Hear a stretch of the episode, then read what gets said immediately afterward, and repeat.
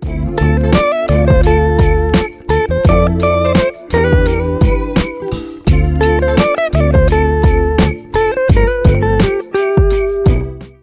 This series that we've been walking through has been incredible. Thank you so much for your encouraging emails that you've been sending this week. Uh, it is, I know, I know, I know that this series is a challenge uh, because it's a challenge for me. We started off on the first week talking about our emotional, our emotional, healthy spirituality. How there are things in our lives that we need to make sure that we're addressing because we want to look more like Jesus. Last week we talked about our family of origin, how our family of origin can play a part into who we are today. But Jesus has greater desires for us that we don't just belong to our earthly family, but we also belong to our heavenly family. there are things in our family of origins that were God given. And there are things in our family of origin that God says, let me take that and to transform that into my kingdom. And this week, we want to talk about family lids. So, over the last couple of weeks, we have identified two things. Number one, resilient disciples of Christ cultivate meaningful relationships with others, with other followers of Jesus that they desire to be around and become like themselves. And so we talked about how not only do we want you to get to know everybody in the room, but we also want to encourage each person to be someone worth getting to know right? And so in the world of dating, that's like my favorite 101, right? For like 15 and 16 year olds, like stop looking for your husband, stop looking for your wife, but be like a spouse that someone would be happy to have. And so that goes even for us in relationships. Like, we don't want to just look for friends, but we want to be that friend that God has called us to be. We want to be that person in the relationship that continues to point those around us to Christ. And then we also identified this critical issue that we've been addressing for the last two weeks that we have defined spiritual maturity by disconnecting it from emotional maturity.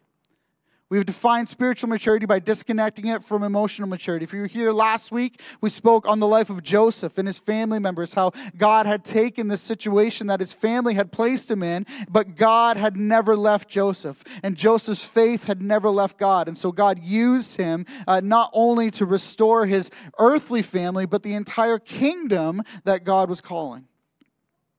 And in our own lives, let's this week look at the life of David and his family lids. Now, lids in and of themselves are fantastic. I love a good lid, right? There is nothing better than a good lid on your hot drink, right? Because if you're like me without that lid, it doesn't all go where it's supposed to go right? Like wearing a white Life Center shirt is fantastic until it's got hot chocolate all over it. And you're like, why do we go with white? Like, why not black? Like, uh, like it's just so much easier for me. Or if uh, anybody else here is a Dairy Queen enthusiasto, uh, that is me. I love myself a good Blizzard chocolate chip cookie dough for the win. It is amazing. It is amazing. But Dairy Queen does something really specific where you actually have to ask for a lid. Have you ever done that before? They give you this Blizzard and it's heaping over, and you're like, I'm not trying to eat it in the car. I got to go. Why is there no lid? And so you get, put the lids on there to keep everything contained inside that needs to be contained. And there are times in our lives that lids are equally as important. There are times in our lives where lids are as equally as important, whether it be uh, limits in just our everyday life or even uh, God putting limits on our gifts and, and, and limits on how the Holy Spirit wants to use us. For example, there's, there's limits on our income. Let's take a second. Okay, there's limits on our income, right? Now, there's a top end and a bottom end, and embracing it is wise, but ignoring it isn't wise at all. There's limits for our energy, right? I think COVID showed us that. One of the best things to come out of COVID was it showed us that we had filled our lives with so much stuff. And now that we're out of COVID, our desire here at Life Center is that we would now fill our lives with so much Jesus because that's where true rest comes from. There's limits to our energy. There can be limits to our compassion. Our intellect, all have the all of these things have limits. There's limits at times, even in our family of origin. I know for myself, it was really, really important for me uh, that my family established limits on my own life. My parents loved me, believed in me, told me I could be whatever I wanted. And so, as you do at like five and six years old, you're like, perfect, because I really want to be a dinosaur.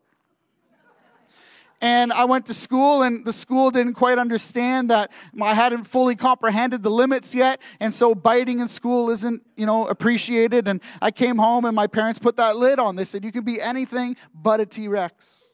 All right, that's just not where we're going with this. Be a doctor, right? Be a lawyer.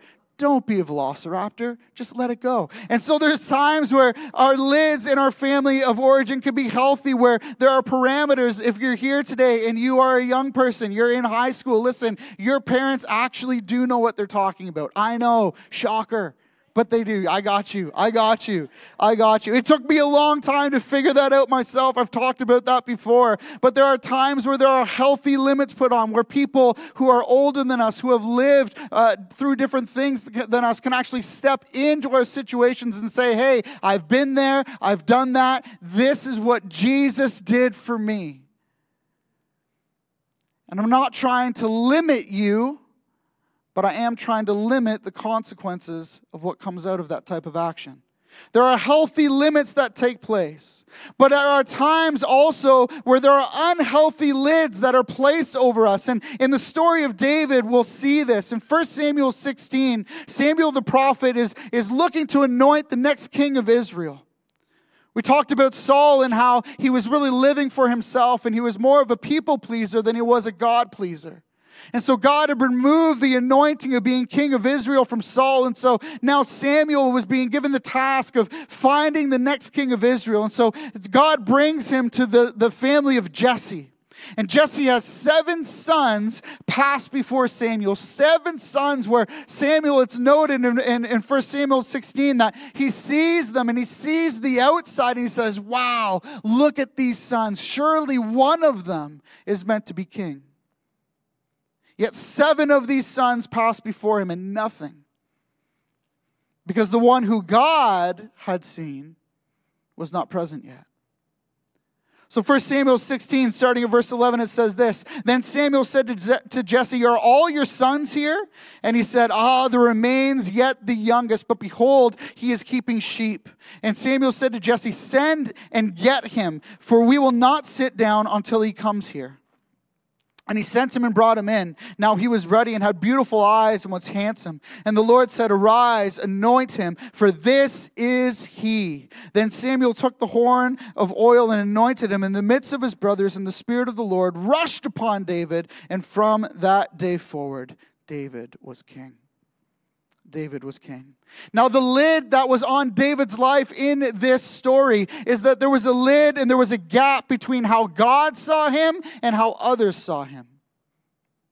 Not necessarily just uh, the, the gift of limits that I was talking about before, but this was actually an incompleteness of vision. The people that, that David had done life with up until this point couldn't see what God was doing in him. They only saw him for his physical attributes. They only saw him for what it was that he had already accomplished within the family unit. They didn't see what it was that God was preparing for him. There are times in our lives where those who love us most limit us to the greatest measure. Now, we always have to remember that there is no limitation for God. Amen?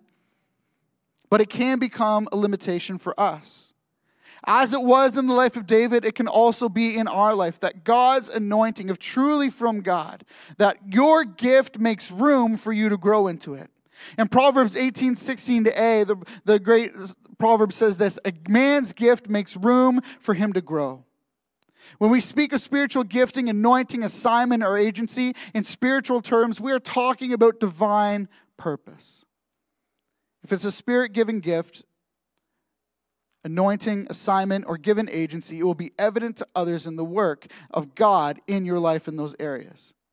But there's often also that crucible moment, that moment where we walk into the midst of battle, where the, the, the boundary is beginning to be defined, where you see as it, all of this is beginning to unfold, you can see where God is asking you to go and maybe where others are telling you you shouldn't journey.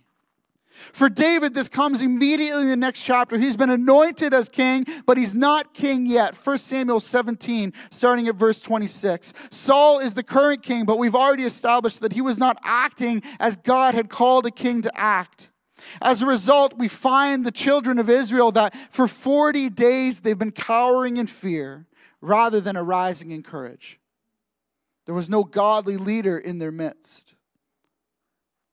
The Philistines, on the other hand, have a giant of a man named Goliath, whom they see as undefeatable. He fits all the criteria of a great warrior.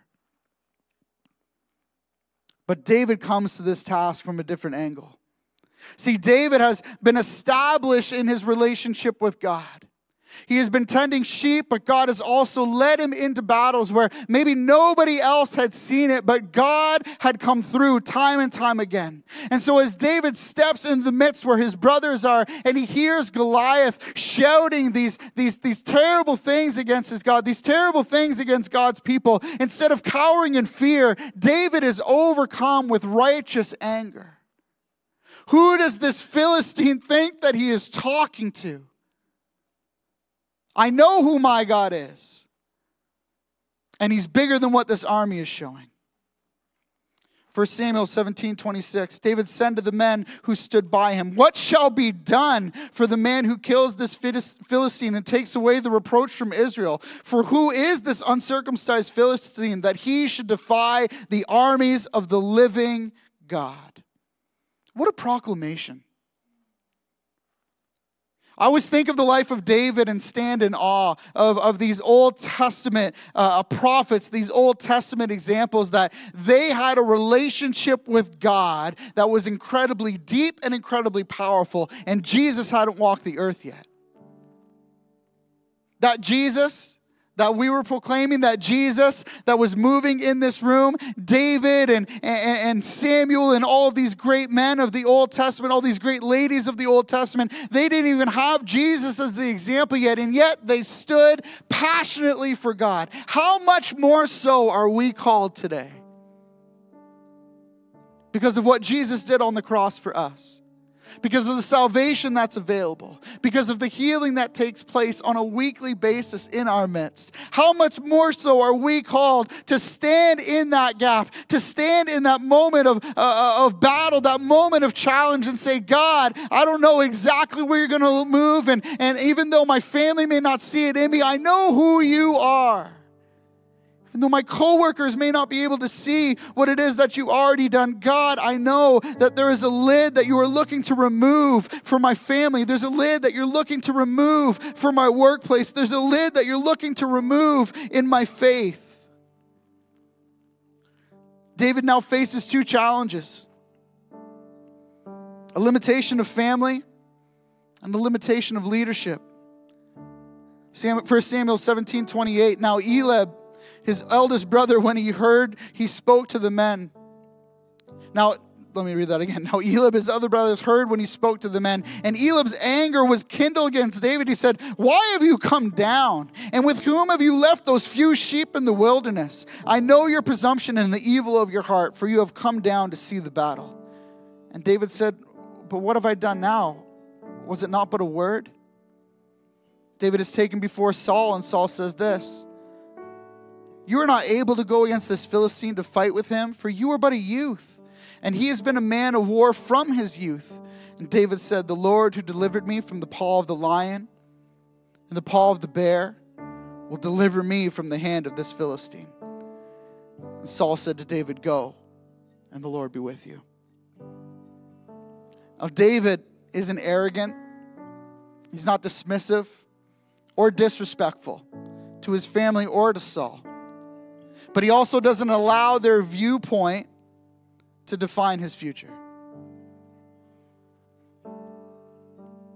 Even in the story, as Samuel is, is, is brought the seven brothers, and David, he honors his father and stays in the field where it is that Jesse has asked him to care for the sheep. I, I just imagine him watching all seven of his brothers leave to go meet this prophet. But David humbles himself and says, I will honor my father, even though doesn't see in me what he sees in my other brothers. David isn't arrogant or dismissive or disrespectful, disrespectful in any way, but he doesn't allow their view of him to define where God is taking him. What David does next is equal parts simple and significant. Because when no one was around, David learned to trust God alone. And he learned that God could deliver from a lion, from a bear and even from a giant.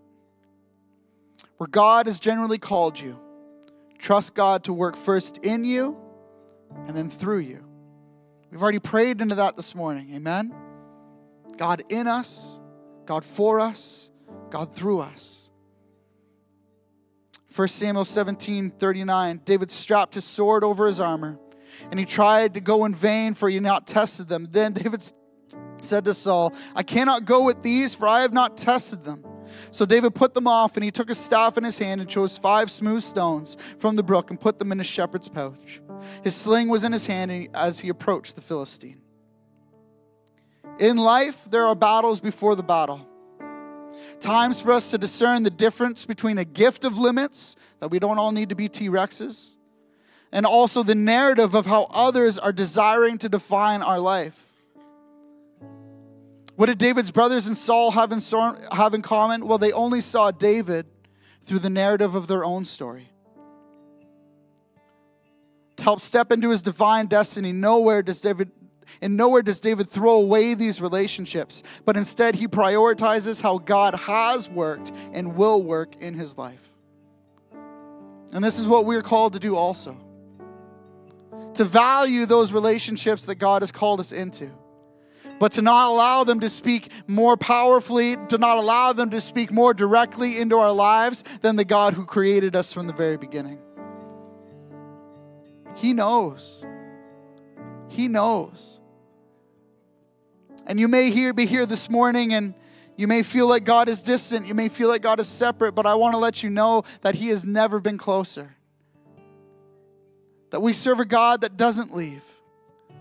We serve a God that even in those moments where you may make a mistake, even in those moments where you may not only allow others to define uh, uh, how it is that you see yourself, but maybe you allow your weakness, maybe you allow those moments of, uh, uh, of sin to define who you truly are. And God is calling today and He's saying, No, you are who I say you are. You are who I say you are. Not what your best friend has said, not who they need you to be. Even those earthly parents that God has given us, His word is above all.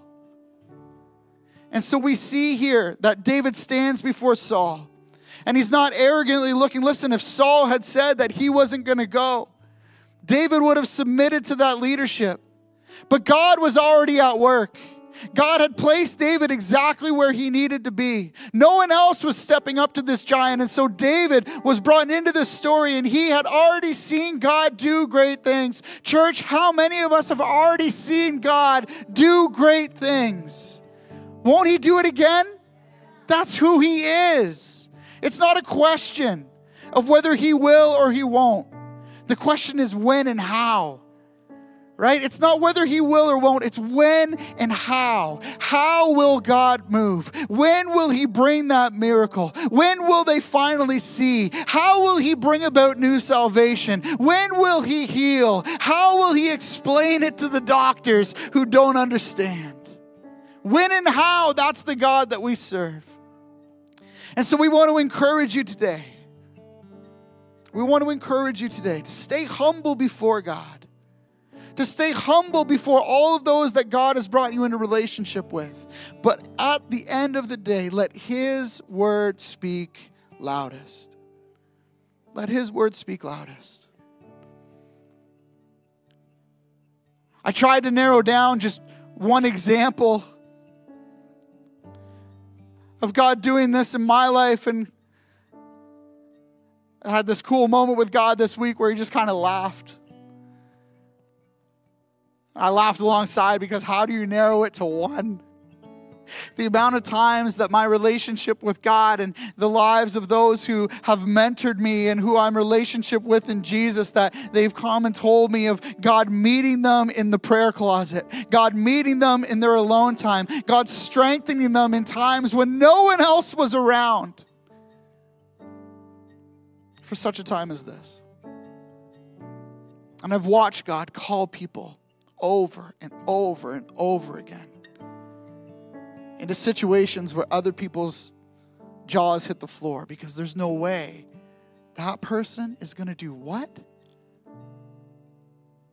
But I know who they are. No, you don't. God does. God does. And if that's where He's calling you, step into that moment boldly. Step into that moment with humility. Step into that moment with the Spirit. Step into that moment by the name of Jesus. That's who we serve. That's who we serve. And though others around you may not understand it, though others around you may not have the words of encouragement that you need in that moment, if your heart is dialed in, if your ears are open to the King of Kings and the Lord of Lords, He will call and He will lead, and we will see the miraculous take place. Because I believe that God is doing a new thing. And I believe that this series is stirring something up in us to say, hey, God, I realize that you're not done that work in me yet. And God, I've been praying for you to do things, but not because of how good I am, not because of how gifted I am. God, make me less so that you can be more. And that's our prayer today. And so when it comes to family lids, always remember that first and foremost, you belong to the family of God. And as a part of that family, there is no lid. We serve the God of the impossible. Let's walk with Him closely. In those areas that the Holy Spirit says don't go there, let's not go there. Let's receive those lids where they're appropriate, but also let's let the world see our God who split the Red Sea, sent His Son to die for us. In just a couple weeks, we'll also celebrate, as Pastor Sam said, that we serve the God who rose Him from the dead. And we are here today because of who He is. Let's pray this morning. God, I thank you so much that we're in this world, but this isn't really where we belong. And so, God, this morning, I just pray new calling. I pray new strength. I pray a release, Lord Jesus, of limitations, God. I pray, Lord Jesus, that those who you've been working on their hearts, Lord God, in the, the time of one on one with just you and them, God, that in those areas that you've been calling over and over and over again and equipping over and over and over again, God, in this season, I ask that you would release those gifts all across this place. God, I pray for new prayer warriors to rise up in this room. God, I pray for evangelists in this room, Lord Jesus, that would take that gifting and begin to move it into their workplace, Lord God. I pray, Lord Jesus, for teachers, Lord God, and I pray, Lord God, for spiritual parents in this room, God. I pray, Lord Jesus, that we would continue to watch you do what others would say is impossible, but through you, God, we know that all things are possible. And so, God, we do not stand as a people who are limited by simply what we can see. Even in the life of David, God, you spoke to Samuel and you told him, God, that we see what's on the outside, but you see the heart. And so, God, we stand on that word today, Lord Jesus, for each and every heart that is here today, God. I pray that you would mend it, Lord God, that you would strengthen it, Lord Jesus, and that you would place challenge after challenge after challenge in each and every life that's here. Call us deeper into relationship with you, God. Remove those family lids, Lord Jesus, that we would live for you and you alone. And we ask that today in your holy name.